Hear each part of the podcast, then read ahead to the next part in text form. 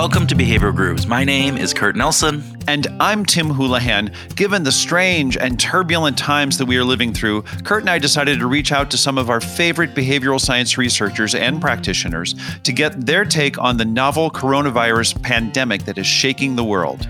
These special edition episodes will explore a variety of different aspects of the crisis and our response to each of those aspects through a behavioral lens. We know that you may feel overwhelmed by the crisis already. It seems every news story, every social media thread, every phone conversation that we have is focused on some aspect of the pandemic right now. While the news and updated information are essential, we're going to take a different tact. We want to try to understand the science behind our reactions and our behaviors and how science can help us cope and move beyond the current crisis. In each episode, we talk with a different behavioral science expert and get their best thinking on an aspect of the crisis.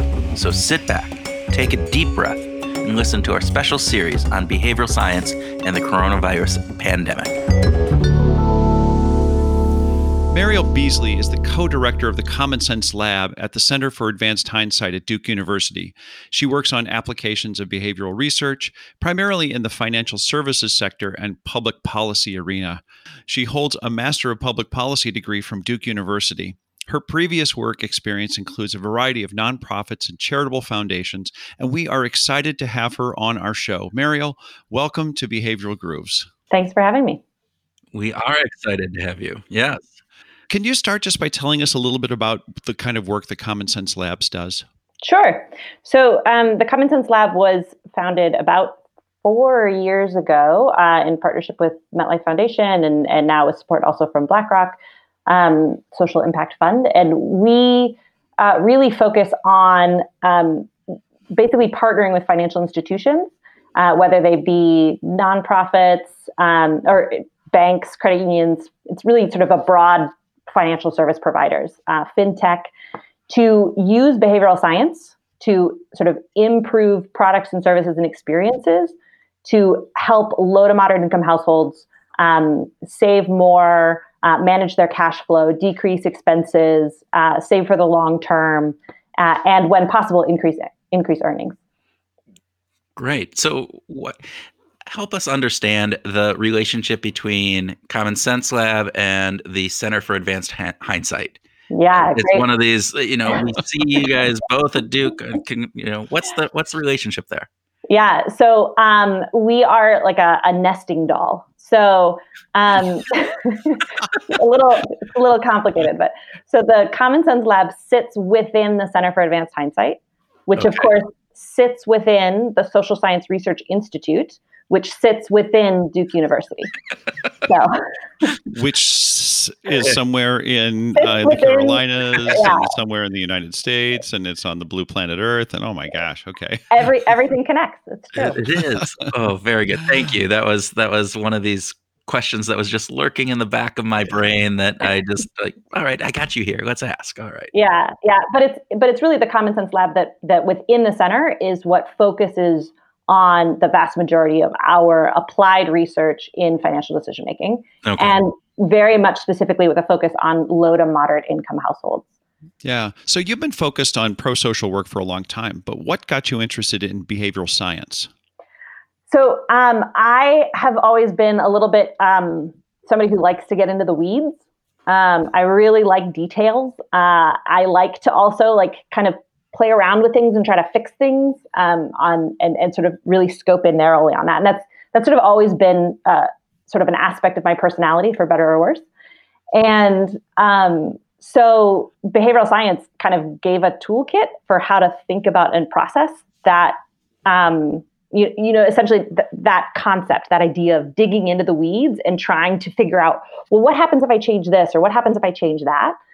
Um, and then, of course, I I am very much from the sort of research side and thinking about like measurement and testing and learning. And um, I think behavioral science also just really helps explain why we see what we're seeing, gives us tools for how to make changes in that, and then also fits into a process of measurement and evaluation um, to be able to quantify quantifiably understand with the you know the the strong use of randomized control trials and, and things like that within that process.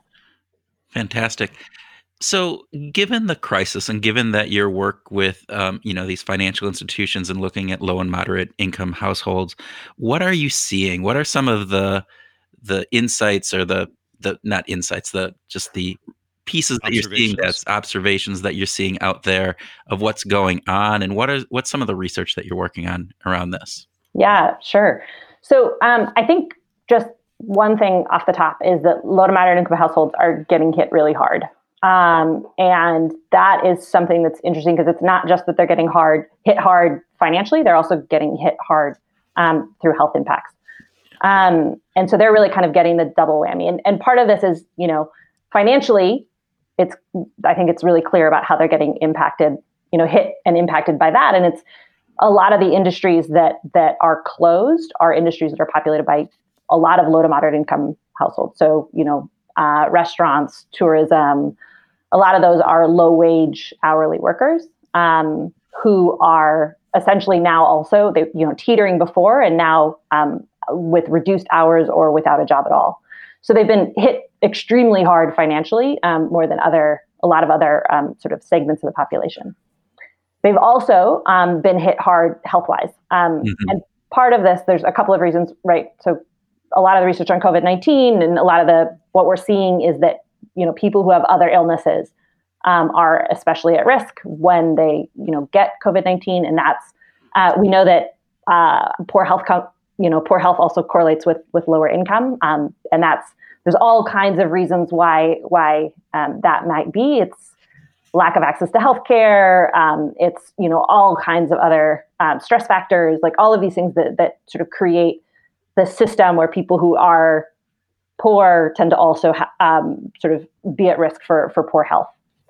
Um, but on top of that, the so uh, like not only are like if they get it they're more likely to fare poorly on it um, or uh, they're not not only if they if they get it are they more likely to actually um, have severe cases and, and have more critical cases um, they're also more exposed in many cases because when you think about a lot of the essential services positions where people can't socially distance those mm-hmm. happen to also be low wage hourly workers the grocery store clerks, exactly. the delivery people. Okay.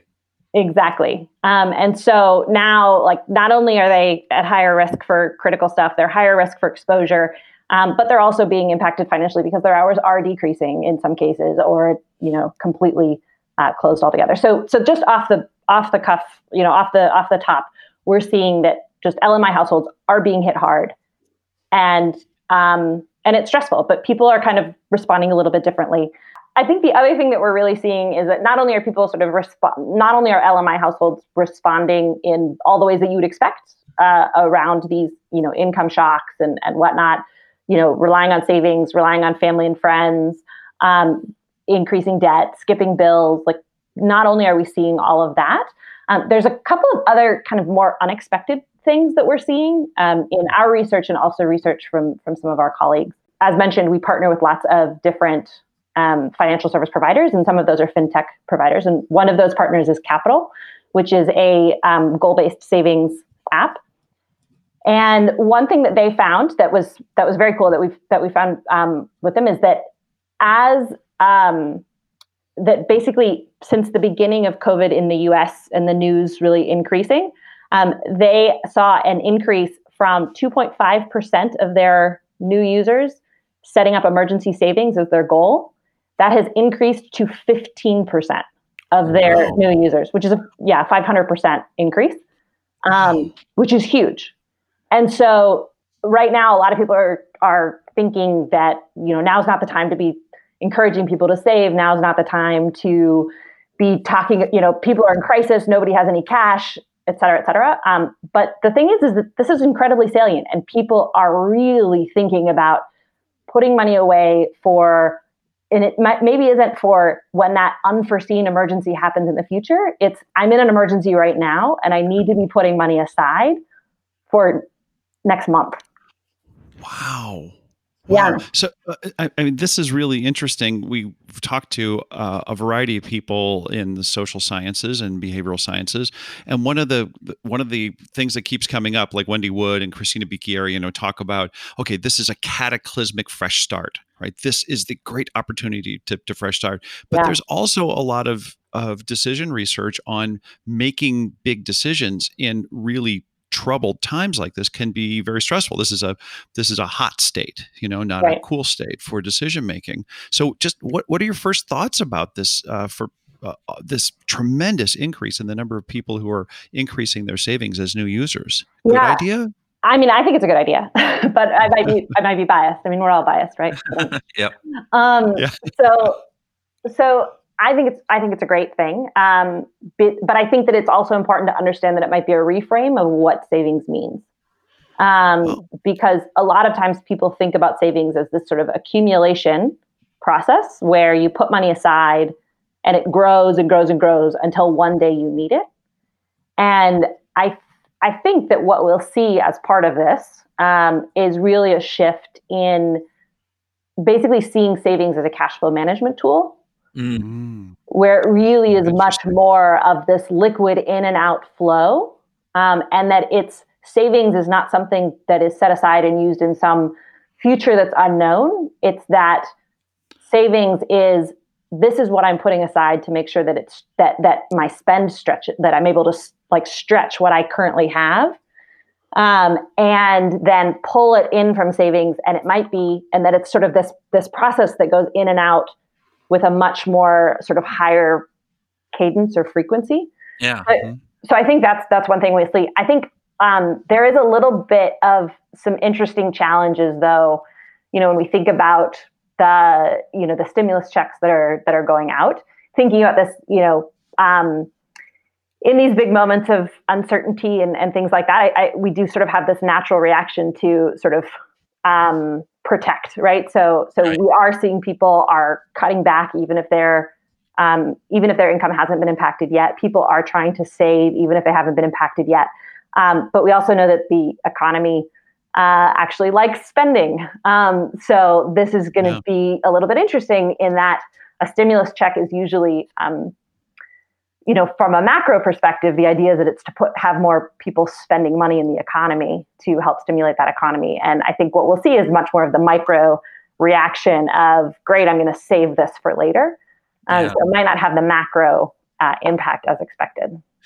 Going back to this reframing and and the aspect of saying how how they're viewing savings now moving forward, is there a compression in the time frame to a little bit degree in in what you're saying because it isn't going to be the savings that I will only touch 30 years down the road. This may be a savings that we dip into next month, next year, five years from now, that this is a more fluid piece of it. And is that part of the potential reason why people are doing it more? Yeah, I think I think that's definitely part of it. I think people are starting to think of savings not just as long term and short term, but also as, you know, which is that, oh, saving for retirement in college is long term, short term, you know, then there's like intermediate, which is saving for the down payment. Short term is like saving for an emergency. But I think what we're also seeing is like micro savings, mm. which is savings that will be used in a month. Okay. Um, and potentially even planned to use in a month. But people are sort of setting it aside in order to be able to then have it in a month, um, particularly in a moment of high uncertainty when they don't know if and when they'll get their next check. How do people typically frame uncertainty or uh, saving for a rainy day? Do, do, you have any research that can speak to what that rainy day might look like? Because this, this is this is unforeseeable in the biggest yeah. sense, isn't it? Yeah, and it's that's a great question. It's tough. Um, we have some research that we did a few years ago that um, is only tangentially related, but I'm going to talk about it anyway as an example here. Um, that where we essentially were trying to prompt people to think about savings as a way of saving for a rainy day. Mm-hmm. Um, and so we actually tried to prime them with an unexpected event as a way to encourage them to put money into savings. And so, you know, essentially we sent out emails to folks. This was an opportunity they were going to have to um, to set up a savings account and make a deposit. And we sent out an email and we said, you know, you might have this unexpected expense in the future, and you might want to have some money set aside. And that's and we sort of gave that prime to some people, but not to others. Interestingly enough, uh, that backfired. Oh wow! Yeah. Wow. And it wasn't just that it was a null effect, like it backfired. It did statistically significantly worse than the control that did not prime it. And oh my gosh. yeah, and our, our hunch, right? We don't know for sure exactly why it backfired. Uh, it could have been, you know, a, a rare event. Um, but our hunch for why it backfired is because, and this was, you know, a few years ago, but people have often, um, there is sort of this emotional, this, you know, it, it feels really bad to pull out of your savings, right? Mm-hmm. It feels like a failure to just have to spend out of your savings.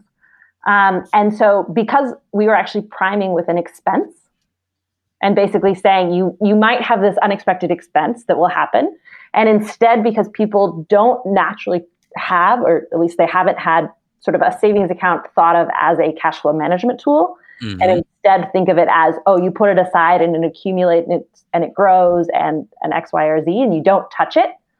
Um, I think that what basically people were saying, well, man, you're telling me I'm going to have to spend this. I should keep it in my checking account. That's our hunch. Wow. We don't, you know, we, we haven't been able to, to uh, do further research to validate that, but that's our hunch. So, so this question about, I think that this, like going through a crisis and people getting used to the feeling of pulling out of their savings, continuing to put in savings when they can, pull out, and sort of that higher level of liquidity is going to help shift that sense of to a true rainy day savings because I think even now, the current frame, the way people currently think about rainy day savings is still you put it aside, you save, it reaches $2,000 or $500 or whatever the rule of thumb is that people are using these days. And, and that's what your emergency savings is. And there's no real good rules about how you use it and how you refill it. Mm. So I think that's going to be a, a frame shift that, that will come. Well, and it, it's it's interesting when you talk about you know people's perception of pulling out of savings as a negative right that's something that you you don't do and given the situation that we are in th- and the widespread impact that this is having the the social norm of that maybe may change because every you know 30% or 40% or whatever percent of the population that is being impacted by this may have to do that so hopefully it, it does reframe things in a more positive perspective for the long term benefit of everybody as we're moving forward on this. Um, yep. What what other things are you seeing in in the way that people are responding to this that are interesting from your perspective? Yeah. So another way um, that this is actually um, something that um, our colleagues at Commonwealth, which is a nonprofit that focuses on like research and innovation in um, in the financial services domain. So uh, we collaborate with them on, on a number of different uh, projects and, and, a lot of work. And um, I just had a, a, call with them very recently where they were sharing out some very early findings from some of their work, which they do a lot of interviews um, and and sort of they they do sort of repeat interviews with with the same population to see you know how their financial stability is changing over time and so they have been interviewing some of these folks before COVID happened, and now they're interviewing them after. And one thing that they check in on is financial stability. Mm-hmm. Um, and it like in each of these and how people feel about their financial stability. And something that's been really interesting is that they're seeing this trend that um, a lot of the folks that they're interviewing, you know, obviously not everybody, and this is interviews, but um, but every like a lot of the people that they're talking to, they are seeing that folks who are really on the edge before um, you know, before everything went, you know, off the rails. Yeah. Um, people who are really sort of struggling day to day um, and and basically felt very unstable financially. That now that COVID is happening, they're doing downward comparisons about their financial stability to other people, um, either that they know or that they hear about in the news. Who, you know, so even if their hours have been cut some, if they still have some hours, they're actually feeling more financially stable. Wow. And even if and people who haven't had that cut in hours, they're also feeling more. Fi- so even you know when you asked them two months ago, they would have said, "Oh no, I'm feeling very financially unstable." You ask them now, and they're saying, yeah, "Actually, I'm I'm feeling pretty financially stable." But then they're following up with, you know, because I at least have this, and all these other people don't, or oh, my brother lost his job, or and so they're doing this social comparison around you know financial stability and what's interesting though is that it's a fairly consistent downward social comparison. It's not an upward social comparison. Oh. Yeah, which um, which isn't normal. Normally, No. we always compare upward, as opposed. It's it's why you know pay increases only have a you know a big satisfaction increase for a really little bit because all of a sudden you're going, Yeah. oh, but wait, there's that there's that next level up there that I can compare myself. I myself. thought I was moving from Sam's Club to Country Club, but it looks- it looks like I'm still at Sam's Club. yeah, exactly. There's, there's there's some of that great research that's like if um, where people would rather be the highest earner at a at a, a job, um, but making you know less money than being a lower wage worker at a job but making more money. So it's that Yeah. Yeah. that that sort of social comparison is is fascinating. It's just really incredibly fascinating right now. Is that so many folks are thinking about the fact of how lucky they are, and that Yeah. then is making them feel, you know, lucky in a in a global pandemic is is a relative term, right? so, we laugh, but I mean, there's relevant. there's truth there, right? There's there's a there's a there's a kernel of truth in in all of that. So Yeah. so it's super interesting. Uh, would you mind uh, sharing your crystal ball with us? I'm sure that you've got one, and so we're just asking that you get it out for just a minute. And you know, because we've had a lot of conversations with uh, behavioral scientists about what they think what might carry into the future. What are the norms that might that are being formed now that might go forward? Yeah, so um, I think we're going to see a lot of um, reduced spend even coming out of this, not just because, um, and I think in a couple of ways, not just because people are, it's going to, even once things open back up, people are going to be scared. It's not just that. Um, it's also that people are going to realize that they didn't need all those things that they were subscribed for and paying. And, you know, there's lots of great research on there on adaptability and how quickly we can adapt to things. And so I think that people who are downgrading now as a way to cut costs and cook more at home and they're, you know, adapting to that lifestyle, that it's going to take a while for the spend to go back up to where it was, even once, um, you know, restrictions are out. So I think that's one. I think another thing is that we are going to see a, a, a real increase in savings rates in the recovery. Um, you know, there's lots of there's lots of evidence that shows that after recoveries, uh, like you know, during recoveries, people it, because it's so salient, people people save more. I think similarly with stocks, right? This is we saw this coming out of uh, 2008 that there were people were really unwilling to do risky investments, um, just a lot. And I think we're going to see a very similar thing uh, where people are kind of trenching in their savings. They're they're this, you know, they're trying to essentially trying to to regain control in a in a time that's been pretty um, unpredictable for a lot Mhm. of folks. So I think we'll continue to see that play out. It's interesting because we've talked about the the time it takes to create social norms uh, with with a bunch of different people, and I and I, I find it particularly interesting that we have a relatively short amount of time. This isn't like the Great Depression or World War II, where there were years of rationing and and living with a lot less. Um, it- we went through the 2008 uh, downturn, and people are back today. You know, uh, 12 years later, they're lot heavily invested in risky investments. Yeah. Uh, so, uh, but from what you're seeing now, you think that that these trends might continue, uh, at, at least possibly even generationally, that they might might Oof. influence influences. Ooh, Generationally is is is a lot. Um, I you know I think it's a great question. I my hunch is that it won't be as long as you know Great Depression or anything like that for for things to get back to normal. And my I think that part of that is also social norm related, right? So social norms uh, are kind of communicated at a different rate these days than they have in the past, and this is because of so much of our lives are now visible, um, and social. You know, we're connected to so many more people that we sort of see and get sort of the visual feedback on uh, on norms, and that's I think one reason why um, spend has accelerated so much in the last um, you know decade is because you know we talk about this a lot in in the in the financial space is that all of the social norms um, and social proof that we have around financial decisions is all in the spend domain. That's what you see, right? That's all we can see. We don't see what people don't spend.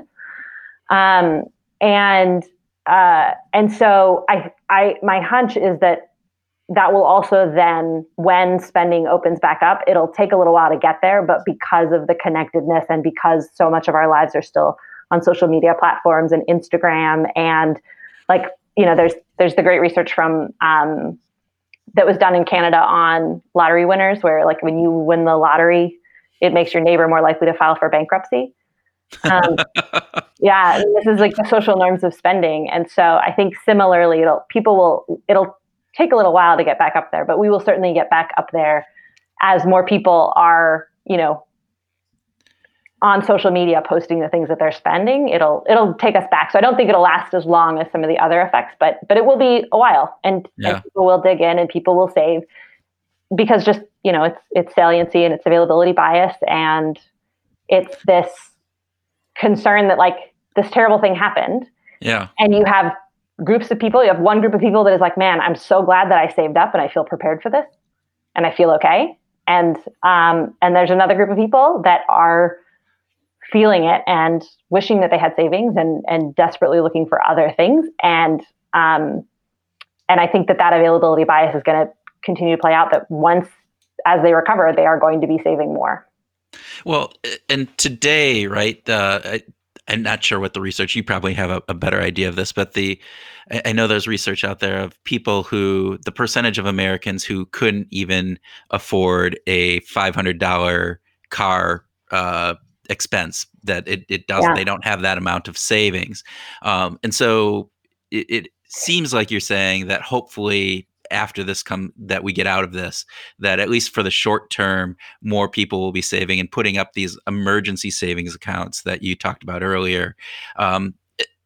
in the yeah. long run because of all the other factors that you talked about you know the descriptive norms of going out to social media and seeing people spending and you can't you don't get you might have some normative things of i should save but they're not being visually seen because you can't see that you know is that um i guess my question is really going to think about what is it that could help that in the long run if it is only going to be a short term gain? Are there things that we could be doing and putting things in place to help those people maintain that savings for a longer time frame than maybe just the whatever that short term period is after this crisis is done? Yes. Short answer is yes. Um, long, long, longer answer is um, yeah. I mean that's that's that's essentially what we do at the Common Sense Lab is we are partnering with financial institutions, employers, um, gig platforms to actually design better and and so basically better ways to get people to easily save and and maintain savings.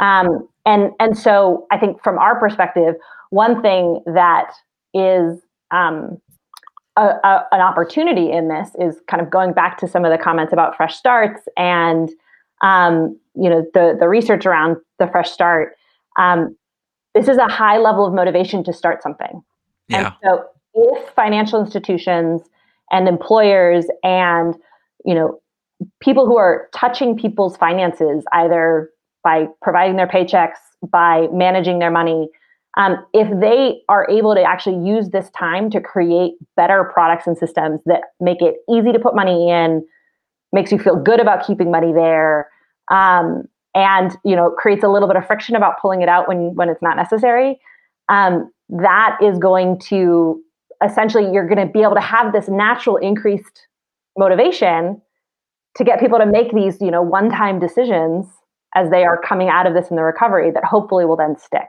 and that's yeah. that's basically exactly what we do um, and so and and i think a classic example of this is the whole reason why people are even talking about pulling money out of their retirement savings to cover uh, some of the emergency stuff is because like retirement savings is actually a really good savings product. Mm-hmm. It's, yeah. It's very well designed, right? Many, many companies, you're opted into it, like you're defaulted into it and you have to opt out. You, um, you know, it has a, a match which gives you sort of a, an anchor amount of what you should be putting in there naturally. It sort of gives you a sense of, oh, okay, this is what I'm supposed to be contributing. Um, and it comes out of your paycheck, so it's pretty painless because we budget to our paycheck. Um, and so it's just a really smart design from like a behavioral science perspective. It's a smart design savings product we don't really have any good short term savings products that are designed as smartly as this long term savings product. Yeah. Oh, yeah. And so Yeah. if if however we're able to um, essentially create and so that's why you have tons of people who have retirement savings but have no short-term savings and so if we're able to actually use this time and realize like we got to do something about short-term savings as well um, and create some of these better designed products and services then i think it'll be sticky This is a, certainly a time when more people would be willing to jump in and take money out of their long term savings. Are you seeing Yeah. any of that, or do you have any thoughts about that? Oh, lots of strong thoughts. Um, we, um, yeah. So, so you know, obviously, with the the the COVID CARES Act, um, which has sort of lifted restrictions for uh, the the withdrawal penalties, um, and basically saying if you need to withdraw, you can withdraw with no with no penalty. Um, Our my my issue with with framing this as making a withdrawal with no penalty is that it actually obfuscates the fact that it's a huge penalty withdrawal to withdraw from your 401k right now because Right. the last thing you want to do is pull from your retirement when the market's down, right? You don't Yeah. want to pull from the market when the market's down. You are essentially paying. You're essentially like you're you're you're getting seventy cents on the dollar, um, Right. and so it's like a thirty percent Yeah. penalty rather than yeah, great. You don't get your ten percent penalty. Instead, you have a thirty percent penalty if you're withdrawing right now. Yeah. Um, and so framing it as no penalty is is not a helpful frame. Um, that's my my thoughts there. Um, and and I think on top of that, like it's uh, I've I've seen a lot of companies um, and employers who are proactively reaching out and letting and just to let their employees know that this benefit exists, right? And so they're saying just FYI, um, you know, you there's no longer restrictions on making withdrawals from this, which um, we know a lot about how people interpret information. Um, Mhm. And it's very easy for something to be interpreted as an implicit recommendation. Yeah. And so, and on top of that, we also know from there's um, evidence out there that shows that the employer is one of the few trusted institutions, um, and actually one of the most trusted institutions uh, in people's lives, uh, which is interesting. But um, another topic. Oh, that's right. We wanted you to realize on that. Yep. Um, but essentially, like, so a message from your employer telling you that this is an option for you that has no penalty um, can very easily be interpreted as a recommendation where, you know, instead of paying a 30% penalty on that cash, for some households, it might make more sense to look at credit options to cover that. Um, it might make more sense to look to see are they in a position where a HELOC might be a good option for them or you know some other way to cover that gap rather than a you don't have emergency savings great go to your long-term savings Yeah. And and interest rates are at uh, still super low super low rate right now. So the the ability for people, if they can, get a loan of some sort of advance, as opposed to pulling out of a stock market uh, long term investment like your four hundred one k. The, the financial the, the the smart thing would be to do that. But again, I think there's probably some emotional reaction, and as you said, you know, who do you trust, and the way that people implicitly uh, take that information and that communication and saying, oh, well, this is what I should be doing because that's what they're telling me. So good insights on that. Mhm. Yeah. Uh, I'm curious about what it's like to be a practicing behavioral scientist and CEO working from home, sheltering Oh. at home. Well, how are how are you faring, and um, what's it like for you? uh, so again that downward comparison i'm very fortunate uh, you know, I think it's one of those pieces where, you know, I know the research and stuff that should help me and my team uh, be really productive, which is helpful. So, you know, we are constantly trying to do things to keep people connected, to keep people motivated, to demonstrate trust in our employees and our staff, because, you know, we we think that that's important for for happiness and productivity Yeah, could you talk about that? How are you building trust? How are you how are you helping foster that environment right now? Yeah, great question. Um, and I, you know, uh, who knows how successful we're being in it, but um, so so, and it, it is one of those things where um, you know we we try to check in with everybody on the team um, and make sure that uh, everybody's talked to somebody um, and that that in that week even just like you know, we have lots of Zoom calls and, and partner things, but we we sort of go through the entire team every week and make sure that somebody has just talked to them to see just how they're doing. Are they okay? Mm. Um, but then also similarly, um, just sort of reminding people about their autonomy in their own research um, and being able to make decisions on their partnerships and projects and and showing that we trust them and also just allowing for an incredible amount of flexibility where if people are you know having a hard time working from home like great let's you know brainstorm ways to help them feel better about it. Does it mean that they want to not work from from 2 to 4 p.m that's fine we'll find other times that, that we can sort of think about the work um, and also you know we're not asking people to report hours you know we read these horror stories about companies that are like requiring their employee and they're like installing spyware and checking to see how long they're on you know social yeah. media and not doing productive things. And for us, we're we're trying to demonstrate just that we we trust people, we care about them. Um, uh, it's fortunate we're as part of the center. Um, we are, uh, um, you know, Dan Ariely is the is the um, director of the center, and um, you know he's been great about giving little gifts to folks in the lab uh, to sort of personalize their home office space um, and just a lot of things to to just remind our employees that we care about them not just because of the work that they do, but because of the people that they are. Yeah. Did you guys have uh, work from home or distance working opportunities before, or is this all brand new?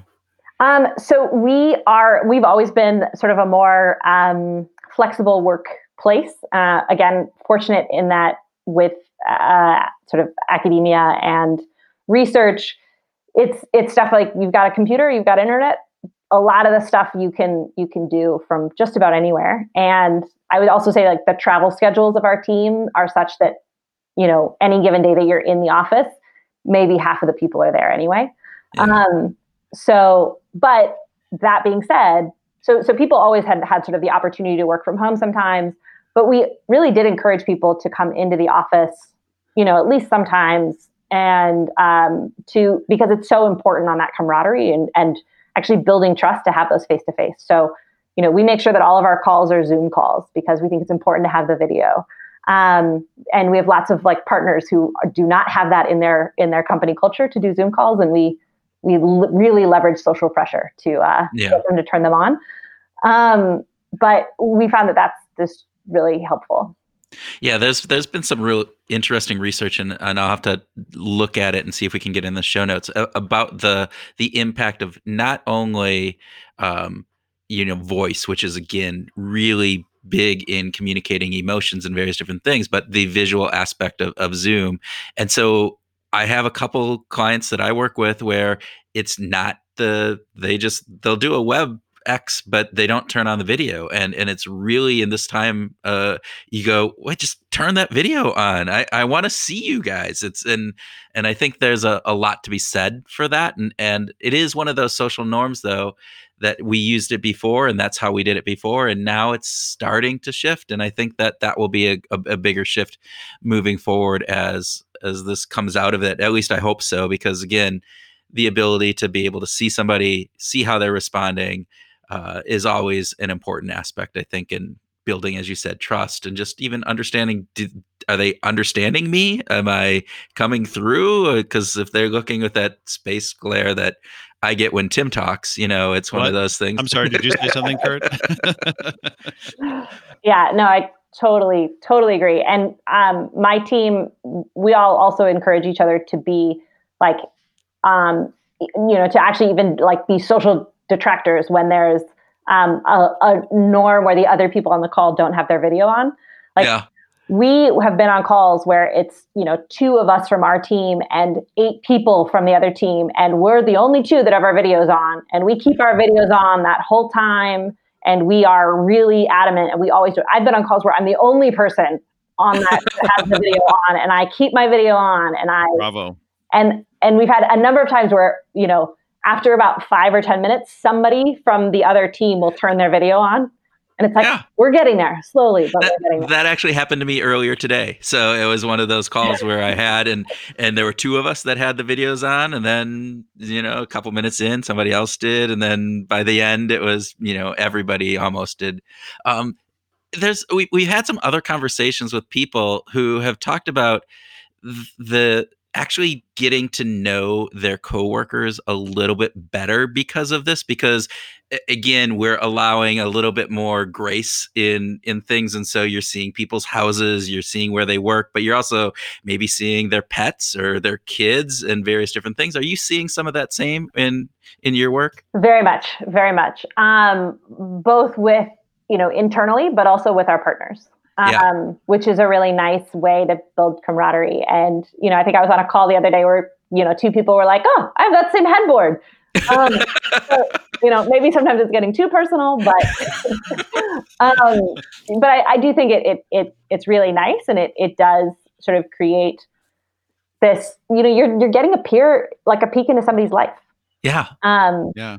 It's also really interesting though, because I wonder if it like, as it kind of continues and there's norms and things like that, I do wonder like, is it going to exacerbate income inequality? And, uh-huh. you know, where, you know, you might be having, you know, peering into people's houses that you're like, holy cow, that's your house. And, you know, yeah. other people, it's maybe a more modest uh, apartment.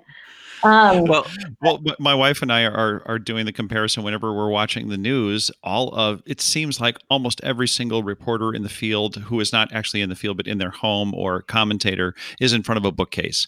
And Katie and I are totally distracted by by what's on their bookcase.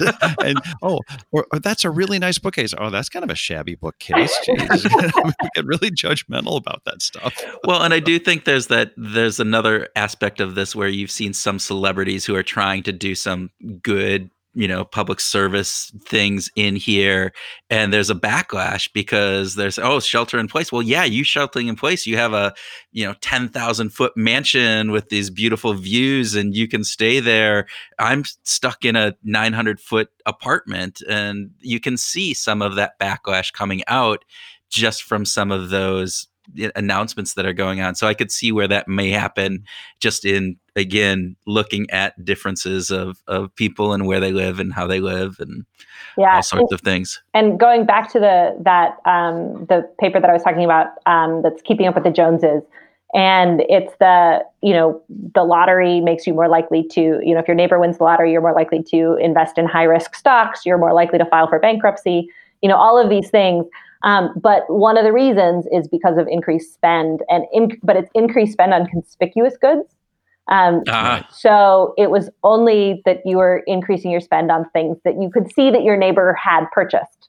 Um, mm-hmm. And so, which is interesting that now that we're peering into people's houses, um, it's sort of increasing the visibility of what people spend yeah. buy. I didn't even think about that, but yeah, that that new boat or the new car in the driveway. Uh, but now we're getting to look inside and going, oh, I like that bookshelf. Yeah, you know, what a uh, yeah. couch. Yeah, that's a cool piece of art. I want something similar. Yeah. yeah. Would Would you be willing to comment as a leader what you think about productivity of your teams right now?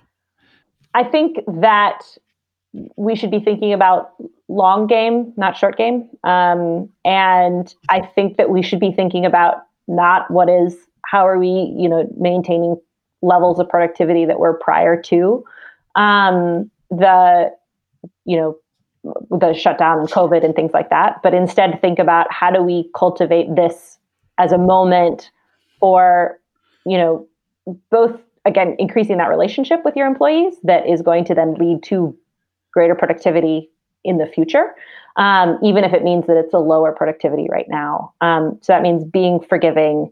It means being accommodating to crazy schedules and stress and anxiety and all of the other things that are happening right now with people. And I think it's about being and and also like encouraging employees to use some of this time for themselves and their personal interests and um, because it's you know we need to be thinking about mental health of our employees and being able to protect that um, will greatly pay off dividends in the future. Um, but we need to have that long range sight and not focused on are we meeting our issues? You know are we meeting our quotas? Are we meeting our you know promises for this month? But instead can we think about it being longer than that Kurt and I were heartened by a conversation we had with the vice president of US sales for a multinational firm. And he actually said we might need to think about redundancy in the corporate world to have more people doing one job because because it's complicated and as opposed to focusing on how can we be more efficient it might be loosening mm. up the efficiency standards which was a dramatic thing for a sales leader to say yeah that's great i mean i, I think that's perfect because i think this is definitely a case where we are seeing um, not just with ourselves but also our partners where like if somebody's out of the office for two weeks who's because of illness or because they're caring for someone else who might be sick um, that like if we want to be able to continue to do stuff we need other people who can easily like step in and do that work which means that they've been on the project this whole time and they've been dedicated to that. If, if you want to keep stuff moving, going forward, and etc. So I, yeah, I love that idea of like, you know, we've had such an emphasis on like streamlining and, you know, and there's there's a lot of benefit in, in nimbleness that sometimes helps with small teams, but I completely agree. We showing, you know, a, a, an expertise that is one person thick is is has cracks in that these days. Yeah, and and again, these unprecedented times kind of show some of those cracks in in how we had been been thinking about that. You look at just the the healthcare system, you know, and again, U.S. having the lowest beds per capita of any of the industrialized world, and because we've been super efficient, and that works great until it doesn't, and then when yeah. it doesn't, it it really shows. So I, I think the same thing can be said on a number of these things, and and productivity and, and redundancy within organizations. So it, it um, reminds me just quickly. It reminds me of those um, of some of the stuff on uh, like surgery rooms scheduling, mm-hmm. um, where basically um, hospitals have found that they are more efficient and productive when they actually don't book all of the rooms when they keep one room that's always vacant and it is that having that that because it's you'll always have these moments where you need it. And if you don't have it then it throws off your entire scheduling. And then there's so much more work to go back in and create the new schedules and the adjustments and things like that that the benefit of you know being fully scheduled um, actually ended up being more you know more costly and less cost effective than always keeping one room empty. Yeah. Again some of these non if you would think about it, you kind of you get it, but they don't make uh, immediate sense of going. Well, what do you mean? Uh, we should definitely have everything filled up because that's how we earn our money, or uh, different pieces. But then you throw in these contingencies and, and these a- other aspects, and you go, oh yeah, now I get it and makes sense. And I I think some of that is being uh, shown with with the crisis in, in a number of different areas. Obviously, some of the financial stuff that you guys are working with, but I think in just uh, work life in general uh, across the board. So, yeah. Thank you so much, Mariel. You've been just absolutely terrific. Uh, this has been a fabulous conversation, and we're grateful for your time and your insights. Thanks. Thanks for having me.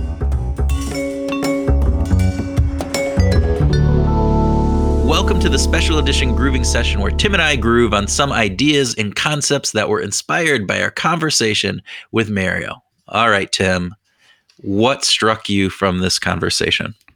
Well, there were several things, uh, the, and of course, overall, it was really great conversation. It's always great to talk to really bright people and who really care. And Mariel absolutely fits this this category of being really sharp and really thoughtful about the way she goes about life. And I, I, I just have to just kind of give her a shout out on that. Uh, but the first thing that I wanted to talk about was uh, micro savings and how they're basically it's basically non-existent. Yeah, it was non-existent before this, and this just showed how little many people, particularly lower and middle class people, have a savings safety net. Right. We, we just right. don't. Right. And I wonder how closely this is tied to the social norm that we don't talk about money. So if if uh, you know for instance let, let's say i have let, let's say that my uh, uh, micro savings for short term uh, troubles is is zero, and and let's say you have a thousand dollars. Yeah. Um, but we both spend at the same. We let's say we both go out to the same restaurants and we both spend the same way. That our lifestyles are basically the same. We have no idea really about each other's particular situation. Yeah. What was the story that your dad uh, you, you mentioned about a birthday gift of GI Joe? That's right. And on my tenth birthday, Jim just had his birthday ten days before, eleven days before. He gets the GI Joe with the kung fu grip, and I'm like, Dad, I gotta have a GI Joe with a kung fu grip. And Dad said, We can't afford that. And I'm like, Hey, Jim. Jim Fowler's got one. And he said, We don't know what his situation is.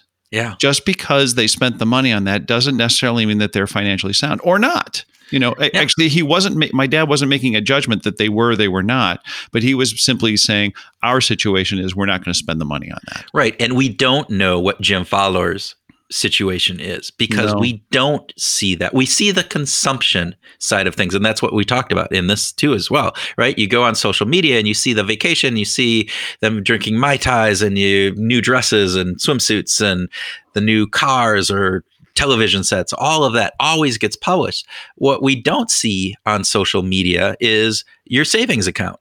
Do yeah. you have a hundred dollars in it?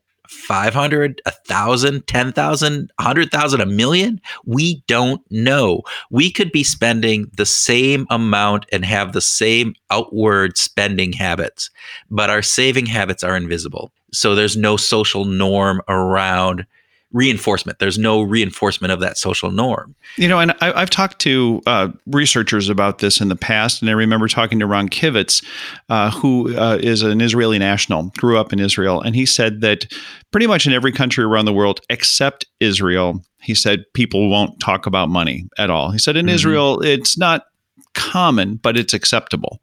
He yeah. said it, you know, it's okay.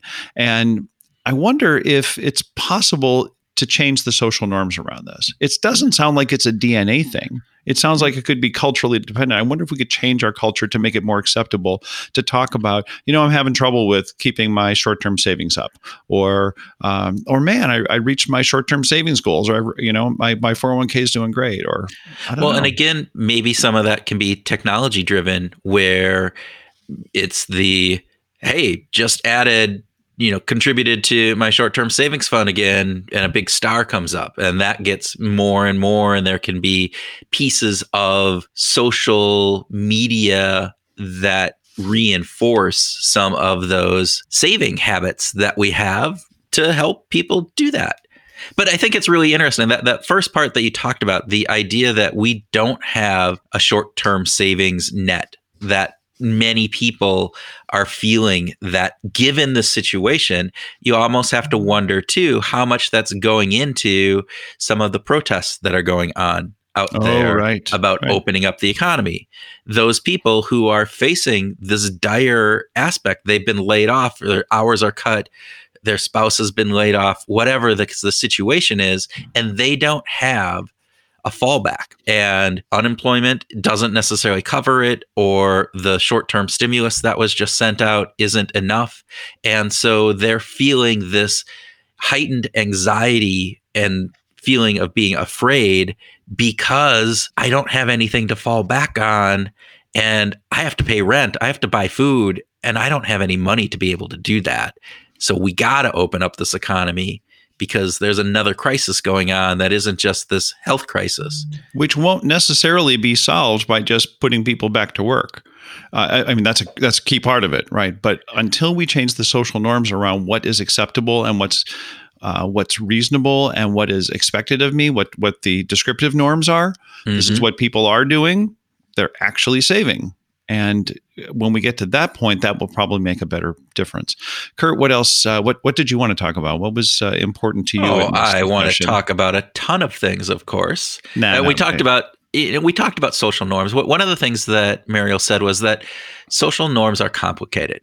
Um, mm, yeah. And they're complicated by a couple things. So obviously, the social media that broadcasts out, and we talk about that. That we've talked about that. The idea that consumption is very out there, but savings is not but we're also getting this peek into people's houses with the COVID 19, right? So mm-hmm. we're doing Zoom and various different things. And so all of a sudden, you would think that, wow, at this time, savings might be more of the descriptive norm, but actually you're going in and you're seeing, wow, they, they live in a really nice house, or look at that cool TV they have, or wow, uh, whatever it is that you're seeing through the Zoom or WebEx or whatever that is that you're connecting to them.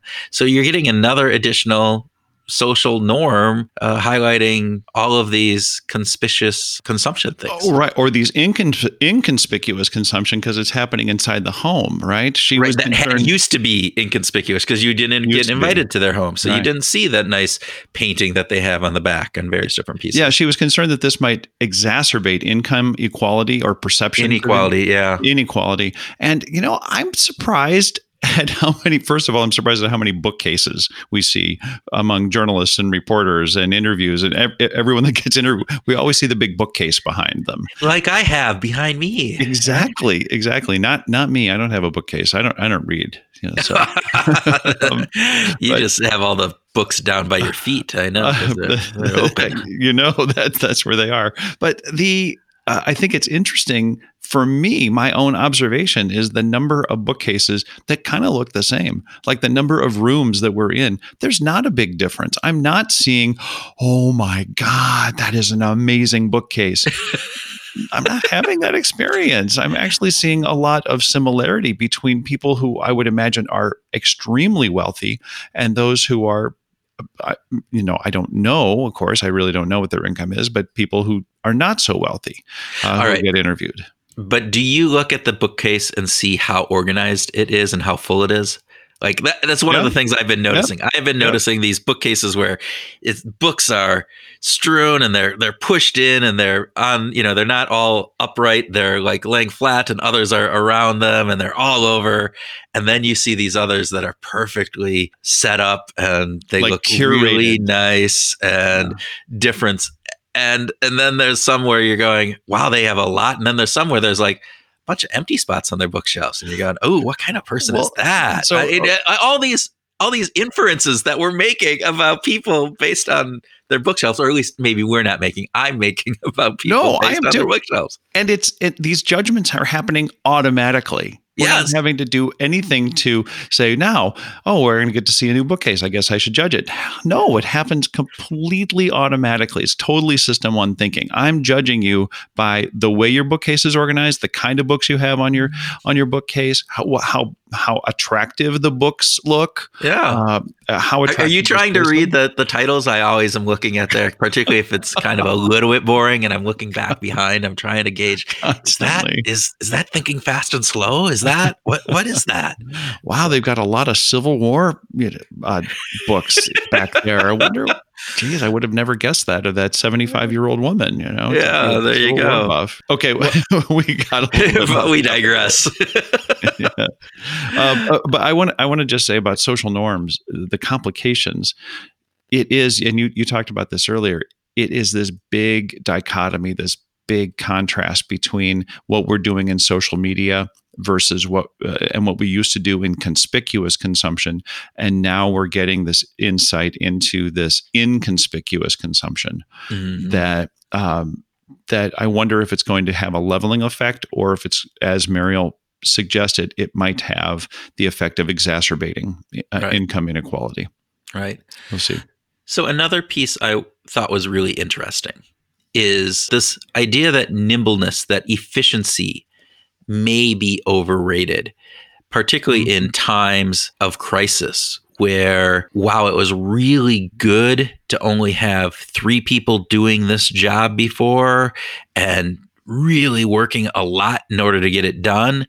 But now we see, wow, one person goes down and it throws this whole system into chaos because we don't have redundancy and the ability to cover for that lost person. We've seen this and heard this from other people, just the way that business has been run to optimize every last penny. may not be the best way of operating a business, particularly right. if we think there are going to be these elements that come into play. It may not be a, virus, epidemic, pandemic, but there are going to be shocks to the system that maybe that idea of having efficiency for eight, ten years and then failing because we don't have redundancy when that shock comes might not be the best long term idea that we've had as a capitalistic society. Right. I've worked for companies with international offices. Mm-hmm. And uh, in one situation, I was looking at the productivity of the American operations versus the European operations versus the Asian operations. And the American operations were more were the most uh, productive in terms of the dollars invested by the company. The, there was the greatest output by the uh, by the American workers, uh, fi- close followed closely behind by the Asian work, uh, workers, but the Europeans were were somewhat behind that. And I remember thinking, but they're just as happy they have higher taxes. They're actually their take home is actually less than that of the American workers. Yet they're plenty happy. They are they love their jobs. They really are pa- just as passionate about what they do. All of my personal interactions with them were terrific, and they still did great work. Mm-hmm. And and I realized that there could be economic implications to taking uh, to taking jobs and changing things up, right? To mm-hmm. to saying, well, we used to hire five people to do 100% of the work. Now we're going to hire eight people to do 100% of the work, um, and that might mean we have to charge more, or that people earn less, and all kinds of there's all kinds of economic implications. But it just makes me wonder: could this allow us to make some shifts to to you know give up on the nimbleness a little bit and think about redundancy getting back to something michael bowden talked about Right. You wonder how the American ethos would accept that because at this point, there's this belief of the freewheeling, capitalistic, greed is good, Gordon Gekko type approach that we have. And it would take a mind shift, a, cultural shift in our, our thinking about that. I think there is part of that that's happening. I think there's there's pockets that that's happening. You see organizations that are the they're now incorporating as what is it socially conscious corporations or whatever mm-hmm. it is where right. they're they're not necessarily beholden to the the the shareholder, but to the stakeholders, uh, which are the community and other pieces of that. And that has taken off in the past few years. So maybe this will help in making that transition come faster. I yeah. don't know, but I do think there's a lot of quarter over quarter focus of profits and winning and losing based upon hitting your quarterly financial targets at any cost, regardless of the personal implications that has for people or long-term implications that it has because you're preparing for the next shock or downturn and people aren't rewarding that in their you know stock portfolio quarter over quarter. And I don't know anybody that works for a company that is driven by those quarterly earnings that yeah. loves it. That's yeah. so excited about having Oh, in those in those companies where that's the key thing and they just yeah. are excited about, "Oh, we hit our numbers this this this past quarter. Isn't that awesome?" No, yeah, there's constant stress and uh, a lot of pain and anguish that goes along with being on that quarterly deadline all the time. No one likes yeah. it nobody likes it and and to that point we talk about the stress that happens and how that shuts down some of our prefrontal cortex thinking and what that does around creativity and long-term thinking and a variety of others so it just it builds upon these things already. So again, not necessarily hopeful, but I, I guess I'm I'm holding out hope. Um, not necessarily thinking that yes, that's what it's going to become, but I would like to believe that we might take some lessons from this and move forward with it. You for listening to the special episode of Behavioral Grooves. We hope that you found it interesting and insightful. If you liked it, please let others know. We think that the topic is important, and maybe we can help in educating people about how behavioral science can help us all out in this current craziness that we are going through. Also, please let us know if you have any thoughts or ideas that would be helpful or that we could share. You can reach us through the Connect tab on the Behavioral Grooves website at www.behavioralgrooves.com or through Twitter. I'm at T Houlihan and Kurt is at What Motivates. We really do love hearing from you, and this topic is one that spurs lots of emotions and thought. As part of our mission, we want to expand and inform the community of people who think about positively applying behavioral science to life. One way that happens is through leaving reviews.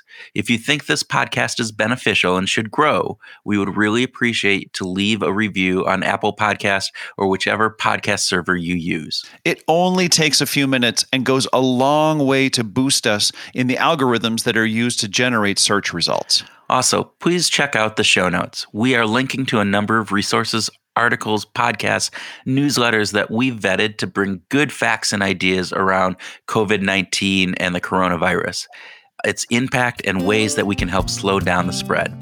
There is a lot of information that's being pushed out to everyone each day, and we are weeding through it to find good stuff so that you don't have to. We truly appreciate you listening. Now go out and wash your hands.